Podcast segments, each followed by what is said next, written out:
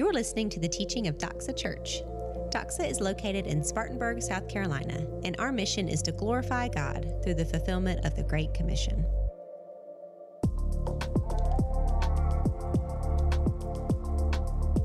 Thank you, worship team. That was fabulous this morning. Uh, kids, you are free to go to kids' church. We got Ben and my wife Julie back there today. You get an elder and a pastor's wife, so uh, it's going to be a good one for you. It's also going to be good for us, though, because we have a new series today. Take your Bibles, turn to Romans chapter 8, and we are starting a new series called More Than Conquerors. More Than Conquerors. Uh, I, I have really been waiting for this like all week. I don't know about you. It's been, it's been a long week. I feel like Tuesday night, anybody else have a late Tuesday night? I feel like that was like two weeks ago.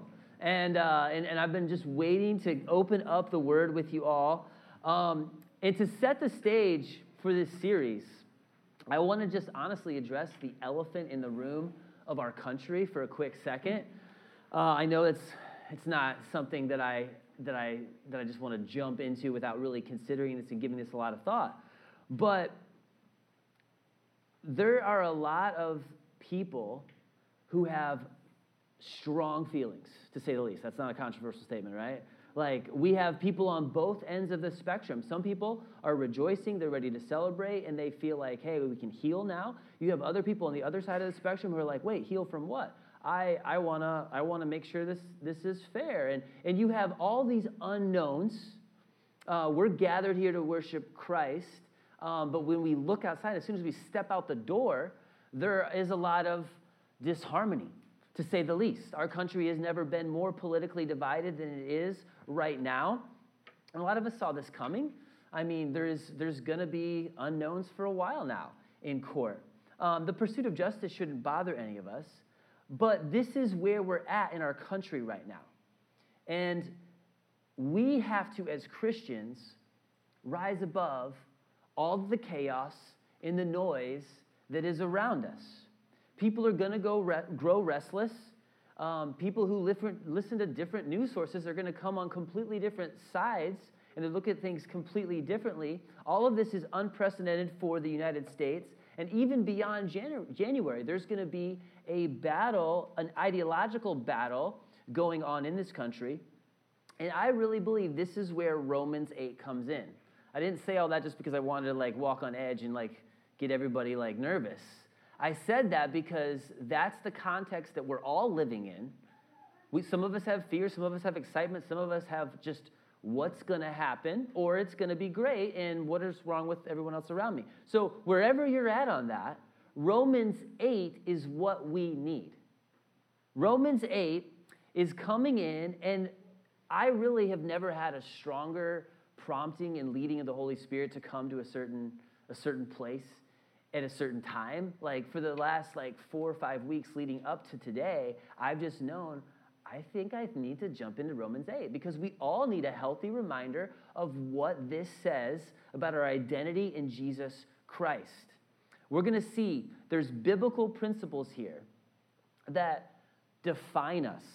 Not only should they shape our identity, they should shape exactly what we think about when we engage with other people outside of these walls. Jesus Christ is our true king, just as we have sung about already this morning. He is in control of everything, and we can have a peace and a boldness no matter what our circumstances are. So that's why we're here in Romans 8, and different passages of Scripture are going to create different types of series. This series will have a little bit different tone than our James series, just like the Psalm series was a little bit different than the Ephesians series. But this is a very rich chapter that it deserves a series of its own. It's, it's going to have a different style for such a time as this. And honestly, for the theology buffs in the room who just love to dig in and get into the theology of it all, um, I would love to have coffee with you later on because you can make a really strong case that no chapter in the Bible grows, goes stronger and deeper with the calling of the Holy Spirit and what he does for the believer, the work, the generous work of the Holy Spirit for the redeemed sons and daughters. That's what this chapter is about. Romans 8 is also a believer's treasure house of blessing and a definitive source of joy and gratitude and worship in the midst of harsh times. Every Christian should know this chapter and we should know it well.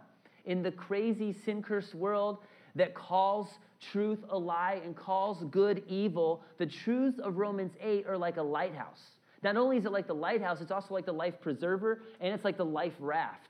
When you're out there on a choppy, cold sea on a freezing cold night, what you're going to see is that the more you embrace the truths of this chapter, the more courage, the more confidence, and the more boldness you're going to have in who you are in Jesus Christ. And you are going to be able to rise above everything else that is going on around you. So, some of us in this room, we just need comfort over loss. Some of us need direction and vision. Some of us need, honestly, peace over personal failures. And, and, and we need victory over strongholds in our lives. And some of us are riding high on our own talents and our own, our own good works and the great skills that we have. And if you remember from our last series in James, that pride can build in because you're good at something, and that's a very dangerous place to be in as well. So there's something here for all of us, but before we read Romans 8, I really think it's crucial to backtrack for a second and look at the context of Romans, okay? before we just die. I know I set that up. You're like, I want to read this. I hope, hopefully, you're like, I want to read this, this chapter. But uh, Romans 8, it is crucial to understand the context leading up to it. So, first of all, Romans itself, really quick. It is written like a Supreme Court justice making a case about the theological richness of the gospel. This is not a light book, it's thorough, it's surgical, and it's written like a genius who's making just an airtight argument. When you read Romans from the beginning to end, you're like, wow, Paul, uh, you're way smarter than me, and I can't disagree with anything. I have some questions, but that sounds really good. Can I just copy and paste that into my life? Like, that's the feel you get when you read Romans. Um, it's a glorious book, but if you pick it up in chapter 7, right before this chapter, Paul has actually opened up about how he struggles with sin. And this is the Apostle Paul talking, how he struggles with sin in his own life. I want to read you a few verses here. Romans 7, verse 15. Okay, listen to this. For I do not understand my own actions, for I do not do what I want, but I do the very thing I hate. Now, if I do what I do not want, I agree with the law that it is good. So now it is no longer I who do it, but sin that dwells in me. For I know that nothing good dwells in me, that is in my flesh, for I have the desire to do what is right, but not the ability to carry it out. For I do not do the good I want, but the evil I do not want is what I keep on doing. And this, let me just say, this is probably the hardest passage of scripture to ever read out loud in front of people with all these do's and do nots and I want. It's hard one. Are you, are you tracking what he's saying? He's basically saying, I mess up all the time, and there's sin in my life, and I hate it, and I wish it wasn't there. Verse 20 Now, if I do what I do not want, it is no longer I who do it, but sin that dwells within me. So I find it to be law that when I want to do right, evil lies close at hand. And then skip down to verse 24. Wretched man that I am, who will deliver me from this body of death? Thanks be to God through Jesus Christ our Lord.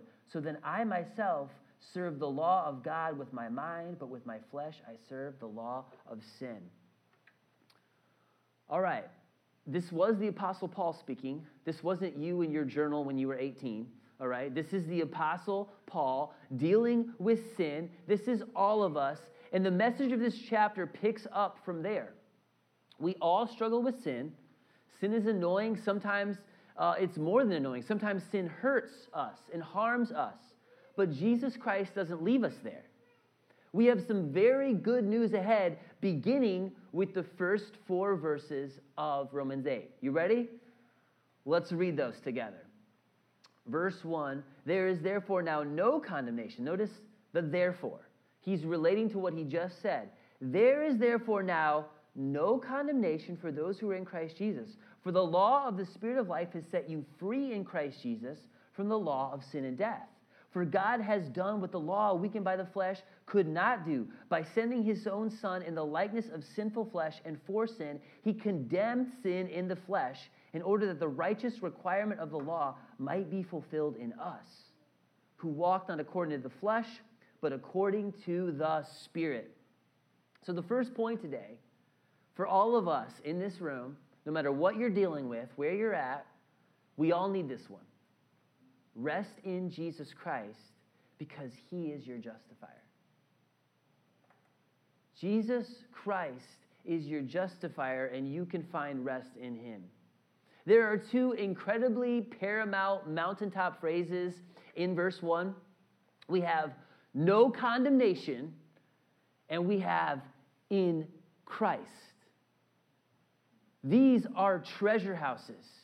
We're going to spend a lot of time on both of these phrases throughout the rest of this series. This really is the launching point into the next 39 verses. These truths will be expounded upon. But the first thing that you can't miss is no condemnation is intrinsically linked to in Christ. It has no significance, it doesn't work unless you're in Christ.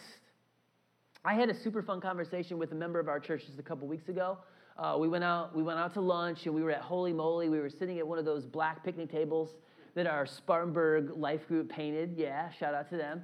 Um, we're sitting out there having Holy Moly, and he was talking about how he's actually done a study on his own with this phrase in Christ.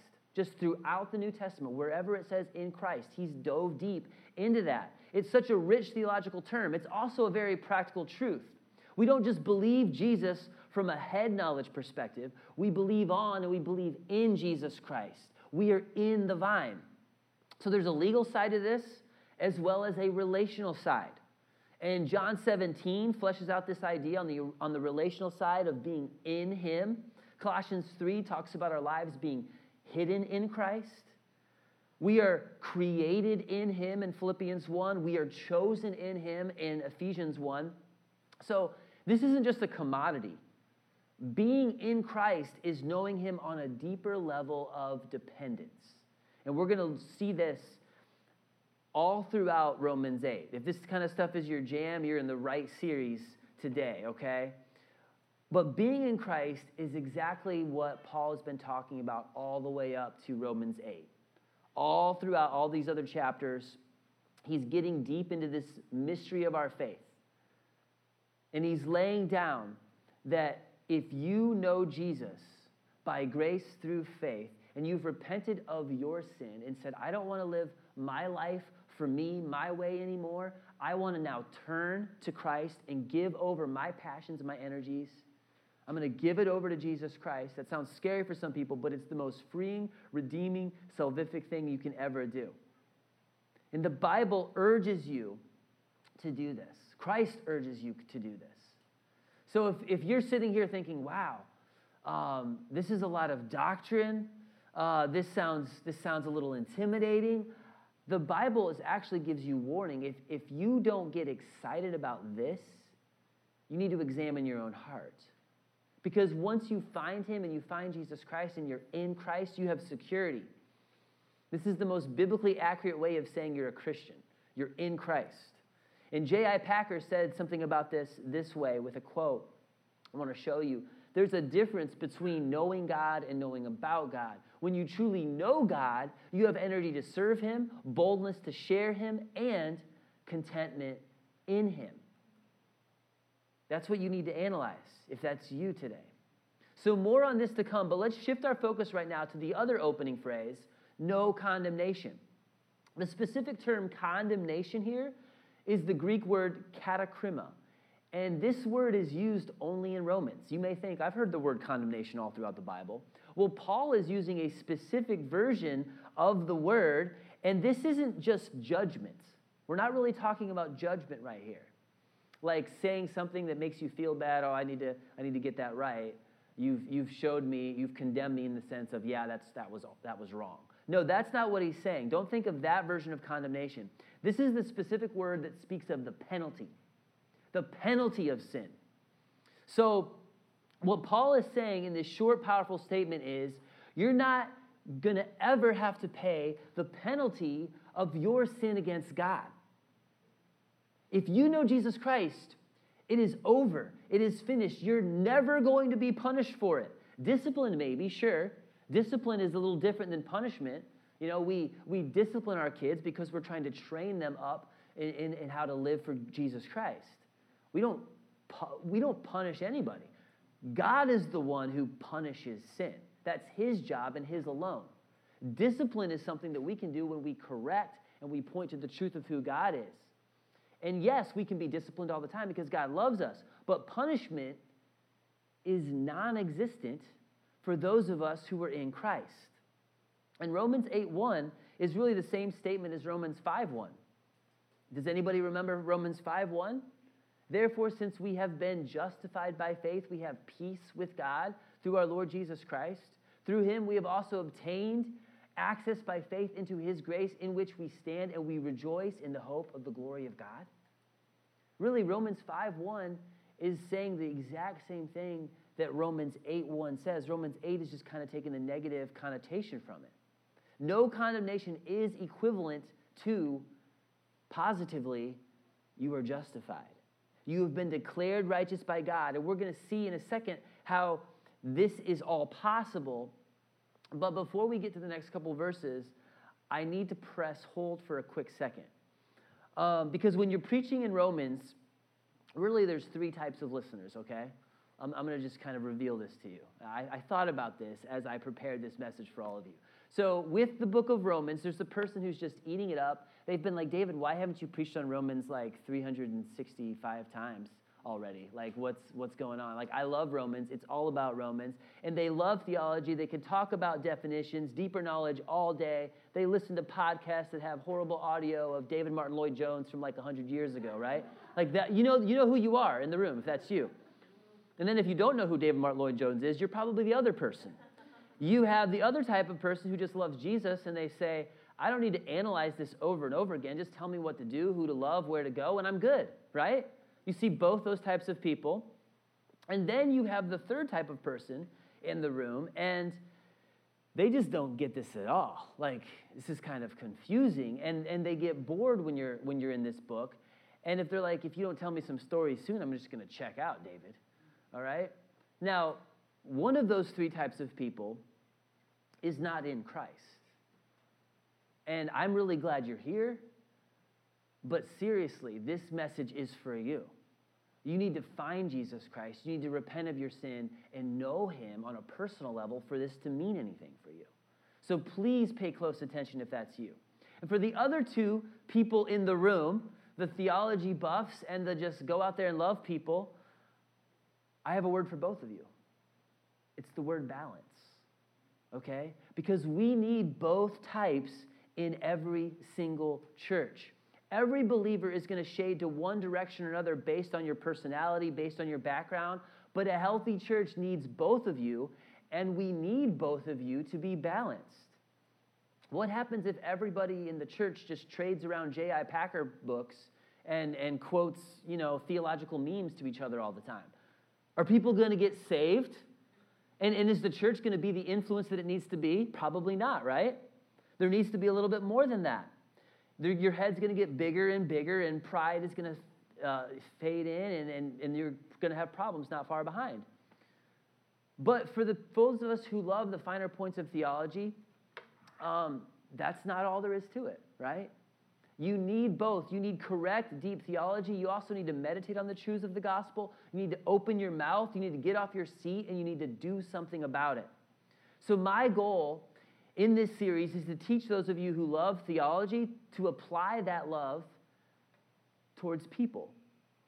And, and, just like God loves people, you need to love people. And my goal is for those of you who already just love people um, and you don't like to read books over 200 pages and, and you like to wear glasses and a flannel and have a beard and just talk about theology, those types of people, I would challenge you to get to know God deeper to the point that you're ready to share Him and you're ready to tell others about him.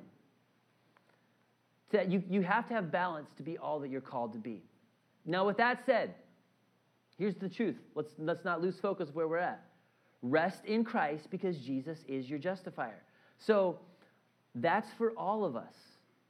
And here's the other practical angle that you can take on it. If you like the theology side, that's for you. And here's the other part you can also say no to the fear of rejection. With all the points today, I want you to see both sides of this.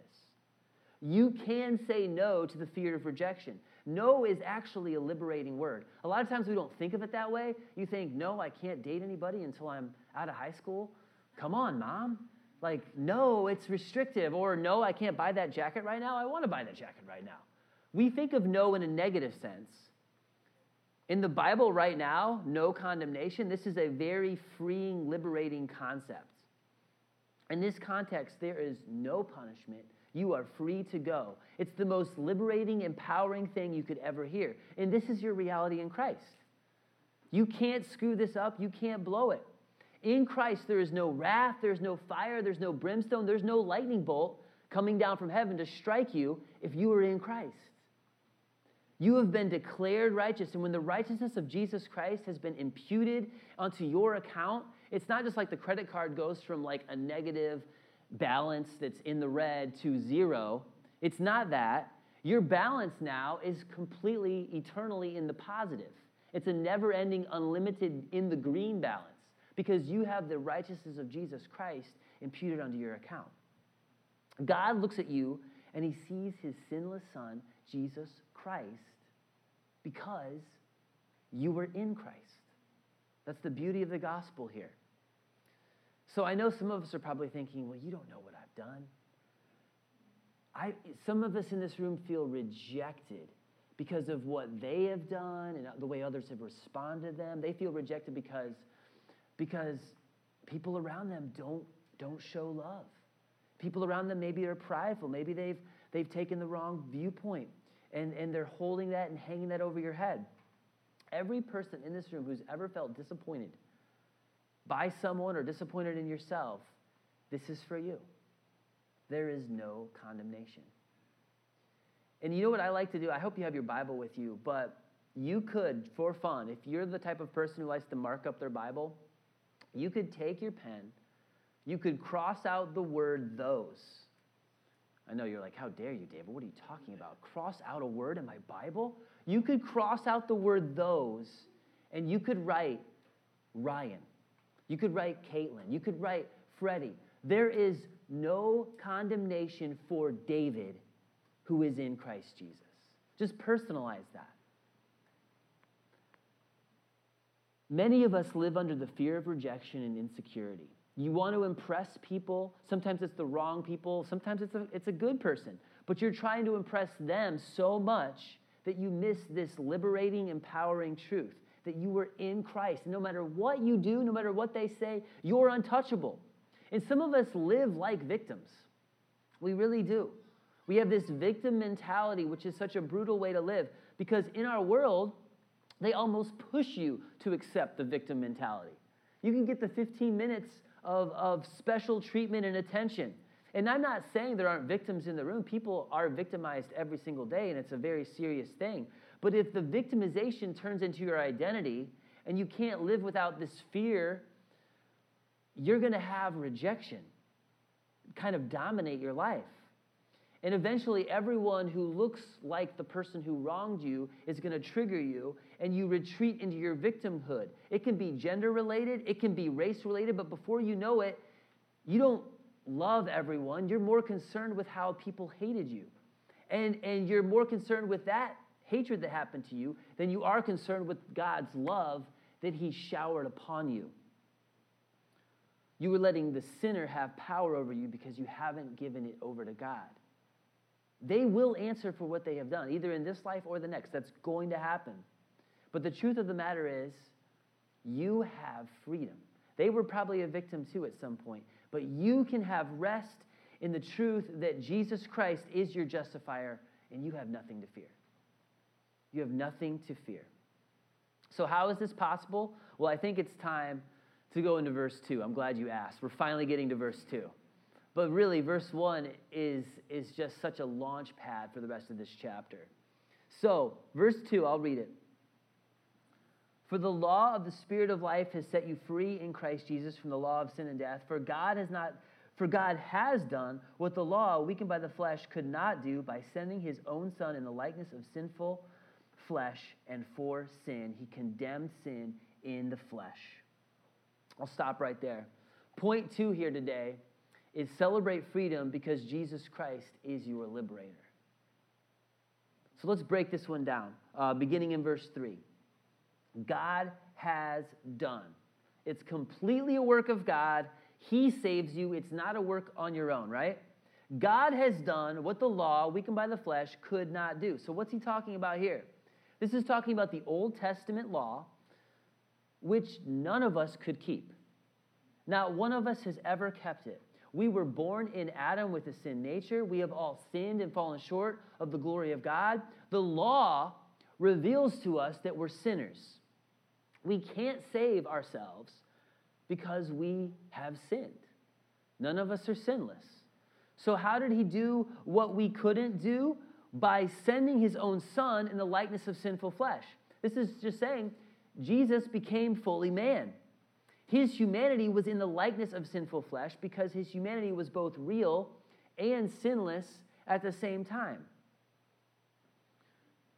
Why did Jesus come to earth? Why, was, why did God send Jesus as a man? What's, what's the very end of verse 3 there? For what? Somebody say it out loud. Sin. For sin, he came to sacrifice his life as a substitutionary atonement for the sin of mankind. And here's the death knell. In more than one, one way, literally, this is the death knell. He condemned sin in the flesh. Jesus didn't condemn you, he condemned your sin. He took the punishment of sin, he took it on his own flesh, he gave his life to defeat sin and death. This is the best news we will ever hear, and we can't get over going back to this. When you're struggling, when you're feeling it, when there's pressure around you, and there's people on the outside who are making you, uh, you know, feel bad because they're just mistreating you, you go back to this. No matter what else is happening, Jesus is my liberator. He condemned my sin. He, he died for it. And when he rose again, death was arrested and new life began. And he defeated sin and death on the cross. So celebrate freedom because Jesus Christ is your liberator. And I want to make another very important point right here. It's hard to press pause right now, I know. I want to get to verse 4. There's so much more to this. But here's the second application for the second type of person in our room. What does no condemnation mean for you? It also means that you can say no to the feelings of guilt. You can say no to that. You don't have to feel guilty anymore because you're not guilty anymore. The first aspect of the gospel, we talked about how no condemnation means you can say no to the fear of rejection. We can add to that, you can say no to the feelings of guilt. You are free in Jesus Christ. Do you believe that? It's easy to see that in black and white and then just brush over it and move on. It's easy to have that in your head as a head knowledge, but you need to believe it to the point that it's in your heart. Freedom from the bondage of guilt. And here's where this one plays out so often. Every Christian, I think, to some degree, struggles with legalism. That may be a surprising statement to you, like, I'm, I do not have a legalistic bone in my body. Come on, David. I, I got over that like 20 years ago. Too many people think that legalism is just being against a certain variety of music or being legalistic means you look down on other people for dressing differently than you. Legalism is more than just making the Bible say something about entertainment that the Bible doesn't say. It's not just a standards issue. It's not, I can't go there and I can go here, or I can't wear this. Those symptoms are versions of legalism, but legalism is a mindset that thinks, I can please God with my good works. That's the root of legalism. You think, I have to try harder to please God and be accepted.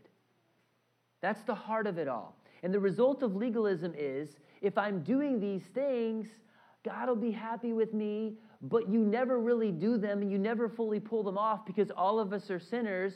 And what happens? You feel guilt and it weighs you down.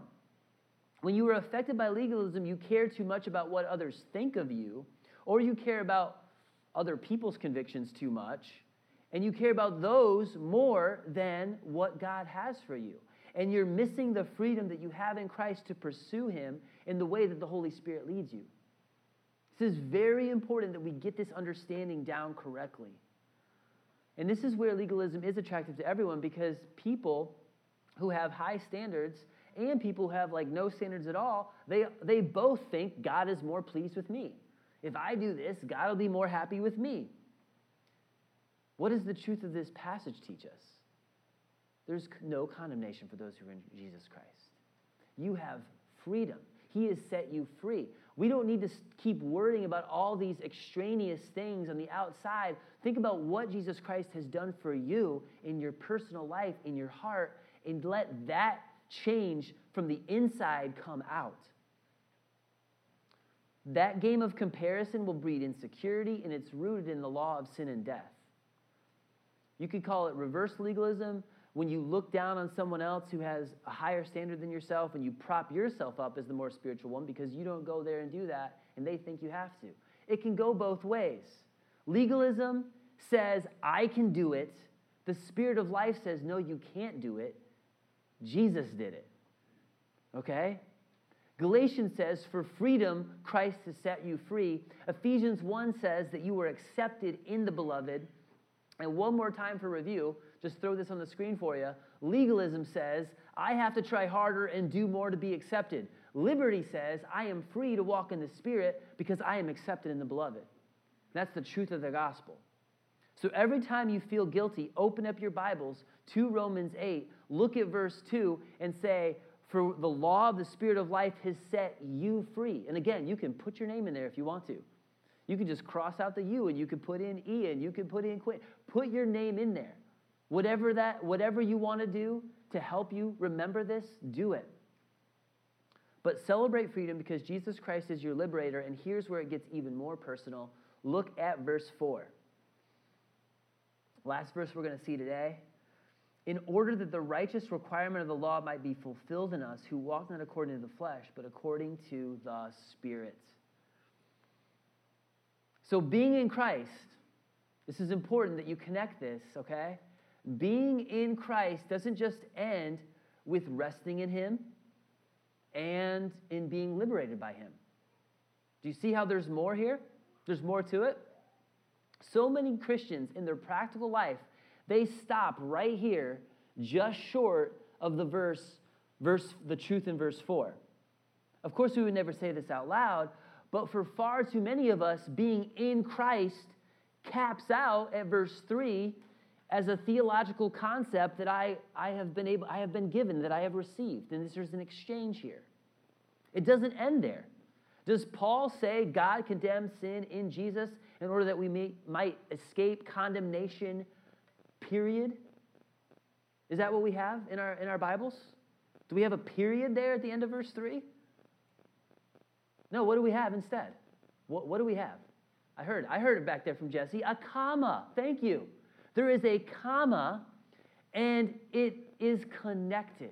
So we are free in order that the righteous requirement of the law might be fulfilled in us who walk not according to the flesh, but according to the Spirit. And here's the third truth of what no condemnation means for you walk in the Spirit because He is your sustainer.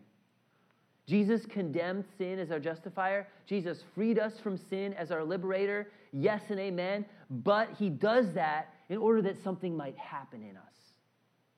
And this is what he wants to do through us. Our righteousness in Jesus Christ isn't limited to our justification, it's also a catalyst for our sanctification. Our faith does something. Does that sound familiar to anyone? Wink, wink if you remember our last series. And this really tees up the rest of the book because Paul is about to talk about walking in the Holy Spirit for the next 36 verses. Crazy will be crazy out there. But you, no matter what's going on, can walk in the Spirit. This is talking about how the Holy Spirit empowers our obedience. We don't walk according to the old sinful passions of the flesh anymore, those patterns. You are secure, you are free, and you are now energized by something that's inside you the Holy Spirit, because you are in Christ. And, and what no condemnation means for you in this third iteration is that you can say no to the fatigue of defeat. For the other half of the room that wants the practical take home right now, yes, you can say no to the fatigue of defeat. And can I just be honest with you for a minute? Living for Jesus in your own strength, take it from me if you, if you, if you haven't experienced this already, it's exhausting. To live the Christian life, if it's all on your shoulders and you got to be the right person and you got to say the right thing at all times, and you aren't walking in the power of the Holy Spirit, and it's through your own sufficiency, you are going to fall. And you are going to feel the fatigue that will set in. You will grow weary in doing well, as Paul says in Galatians 6 9. Even in doing good things, we can actually get spiritually fatigued if we aren't doing it with the right, pure motives. And this is honestly the number one reason why people burn out in church. They don't walk in the spirit. They rush forward on their own. Or they or they like dump someone with guilt because they're not measuring up to what they think their standard should be. And you get out of the walking and the leading of the Holy Spirit and it becomes a performance, it becomes a religion. It's like a kid who's on a scooter trying to keep up with his older brother who's on a bike. You can kind of keep up a little bit and then you just wear out and you crash and burn. In my life, there have been times when I felt exhausted. And I felt like, wow, should I just like just change up what I'm doing and and and quit trying to do so much for Jesus? Is, is this really worth it all? I've had those thoughts.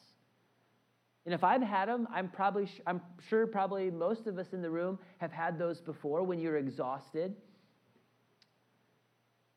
the only way to snap out of those feelings and those thoughts, which, which aren't correct, they, they are correct if it's, in, it's all on you. If it's all on you, then something needs to change because it's not going to work forever. But the only way to correct that thinking that will eventually lead to depression is to go to the gospel right here and remind yourself it's not all on me and it's not all up to me. The feeling of fatigue, of defeat, is always a result of trying to serve God out of my own strength. That is the sin of self sufficiency. And at the end of the day, sin is always believing a lie. And it's a lie of the enemy to think that we can sustain this on our own. We can't. The key word in Romans 8 is the last word in verse 4. It's what we've been talking about. It's the word spirit. Capital S, the Holy Spirit the power that is inside of you. Walk in that. Do you remember what Jesus said about the Holy Spirit in John 7? If you don't remember, that's okay. I'm going to put it up here for you. This is what Jesus said If anyone thirsts, let him come to me and drink. Whoever believes in me, as the scripture has said, out of his heart will flow rivers of living water. And then there's some commentary on what Jesus said there to his disciples. Thank you, John, for this commentary. Now, he said this about the Spirit whom those who believed in him were to receive. So, this is before the outpouring of the Holy Spirit on the believers. But Jesus was teaching that this is what is going to happen. You are going to have something, a source of power and strength in your life that can flow out of you like a mighty river. That's the power of the Holy Spirit inside of you. Worship team, you can you can come on up, worship team, um, and get ready here as we close this up. But it's not going to just get better out there in the world anytime soon. Uh, we, can ex- we can expect sinners to sin. We can expect people who don't know God to not live for God. We can expect mistreatment. We can expect to be misunderstood. Crazy will be crazy. Expect that, but also rejoice when God gives grace. Because He does that all the time, too. And it's a bonus. He blesses us all the time. He gives us people that we don't deserve in our lives to come in and change things. So I really want to leave us as we opened up this series just with the thoughts like, you can turn off the news sometimes, all right? You can set your phone down. You don't need to be fatigued. You don't need to feel defeated. No matter what is happening in your life personally, there is no condemnation for all of you who are in Christ. You're not a victim, you're a victor. And you will see at the end of this chapter, you are more than a conqueror. So, whatever it feels like out there, align your feelings and erase your fears with the truth of the liberation of the word no. No condemnation for those who are in Christ Jesus. He has not given us the spirit of fear, He has given us the power, spirit of love, and of power and of sound mind. And I just want to close with this Where are you at? Do you need to receive Jesus Christ as your Savior and find Him and be found in Him? Is that what you need? If that's what you need, I'd love, we would love to talk with you more about that. We'd love to pray with you about that. But you need to do business with the Lord there. Maybe you need to start walking in the power of the Holy Spirit. You need to get over your own sin of self sufficiency and, and that, that thing that's just dragging you down and bringing you fatigue. Maybe you need to get over the guilt that comes through legalistically trying to impress people and, and, and make people like you. Just rest in the goodness and the truth that God has accepted you in the beloved. He already loves you with the perfect love that can't get any bigger, it can't get any less. It's a perfect love. So if you need to get something right, would you stand up right now? We're going to we're going to sing another song. And as we are singing out to God in response to him, if you need to get one of these things right, if you need to respond, you can come up here, you can pray. You can also step over here to the side. And, and, and we have Steve, Steve and Lynn over here. They would be glad to pray with you. They can take you right into the back and pray. But you need to ask the Holy Spirit to convict. Where do I need to change right now? If I'm, if I'm feeling it, the pressure from the outside, the pressure from within, what truth do I need to add to my thinking? Let's praise him right now for this.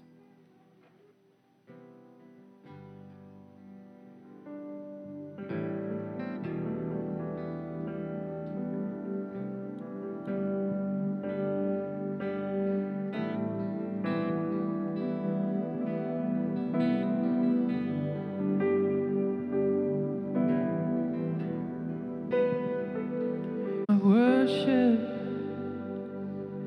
This is my offering. And every moment I would hold nothing. I'm learning to trust you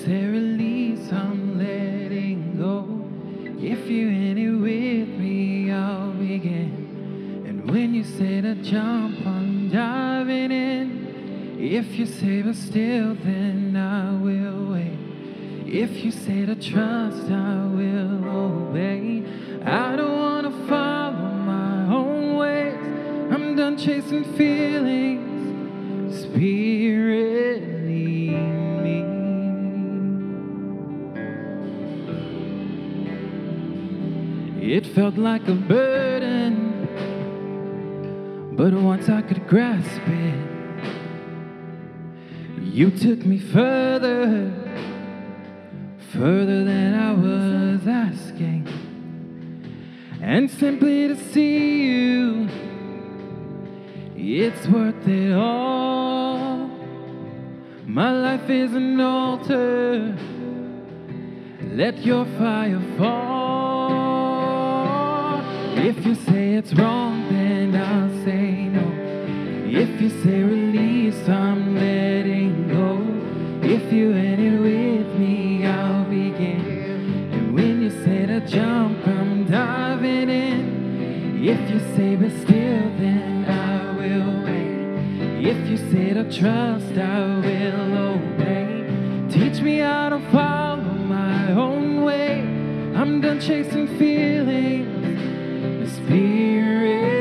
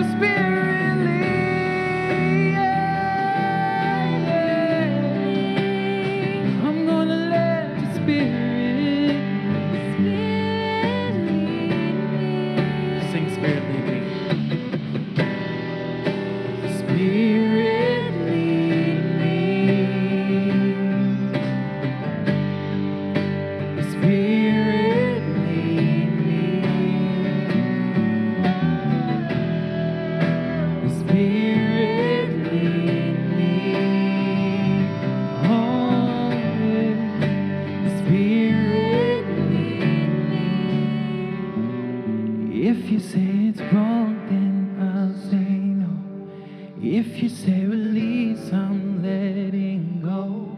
If you're ready with me, I'll begin. And when you say to jump, I'm diving in. Sing it out. If you say be still,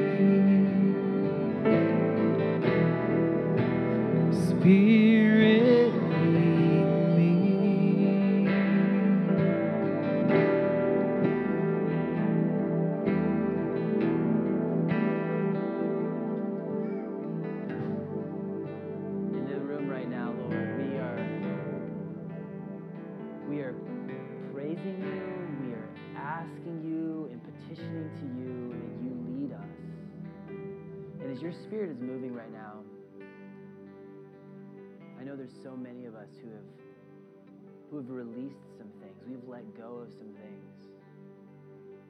And right now we we are acknowledging that we can't do this on our own.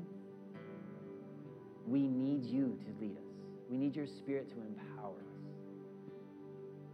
And as we dive into this book, Lord, may we always go back to these theological truths that will never grow old. Lord, thank you for liberating us. Thank you for justifying us. Thank you for giving us freedom and, and just a sense of release to be who you called us to be. We don't have to worry about the condemnation from anyone else. You condemned our sin in your flesh when you nailed it on the cross. You laid it there. Thank you for that, Lord. May we own that and just champion that as we go out today. Don't let us forget what you have done for us in Christ Jesus. In Jesus' name we pray. Amen.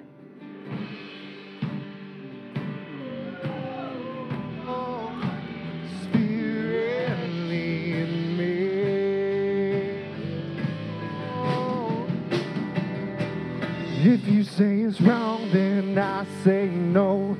If you say release, I'm letting go. If you're ready with me, I'll begin. When you say to jump, I'm diving in.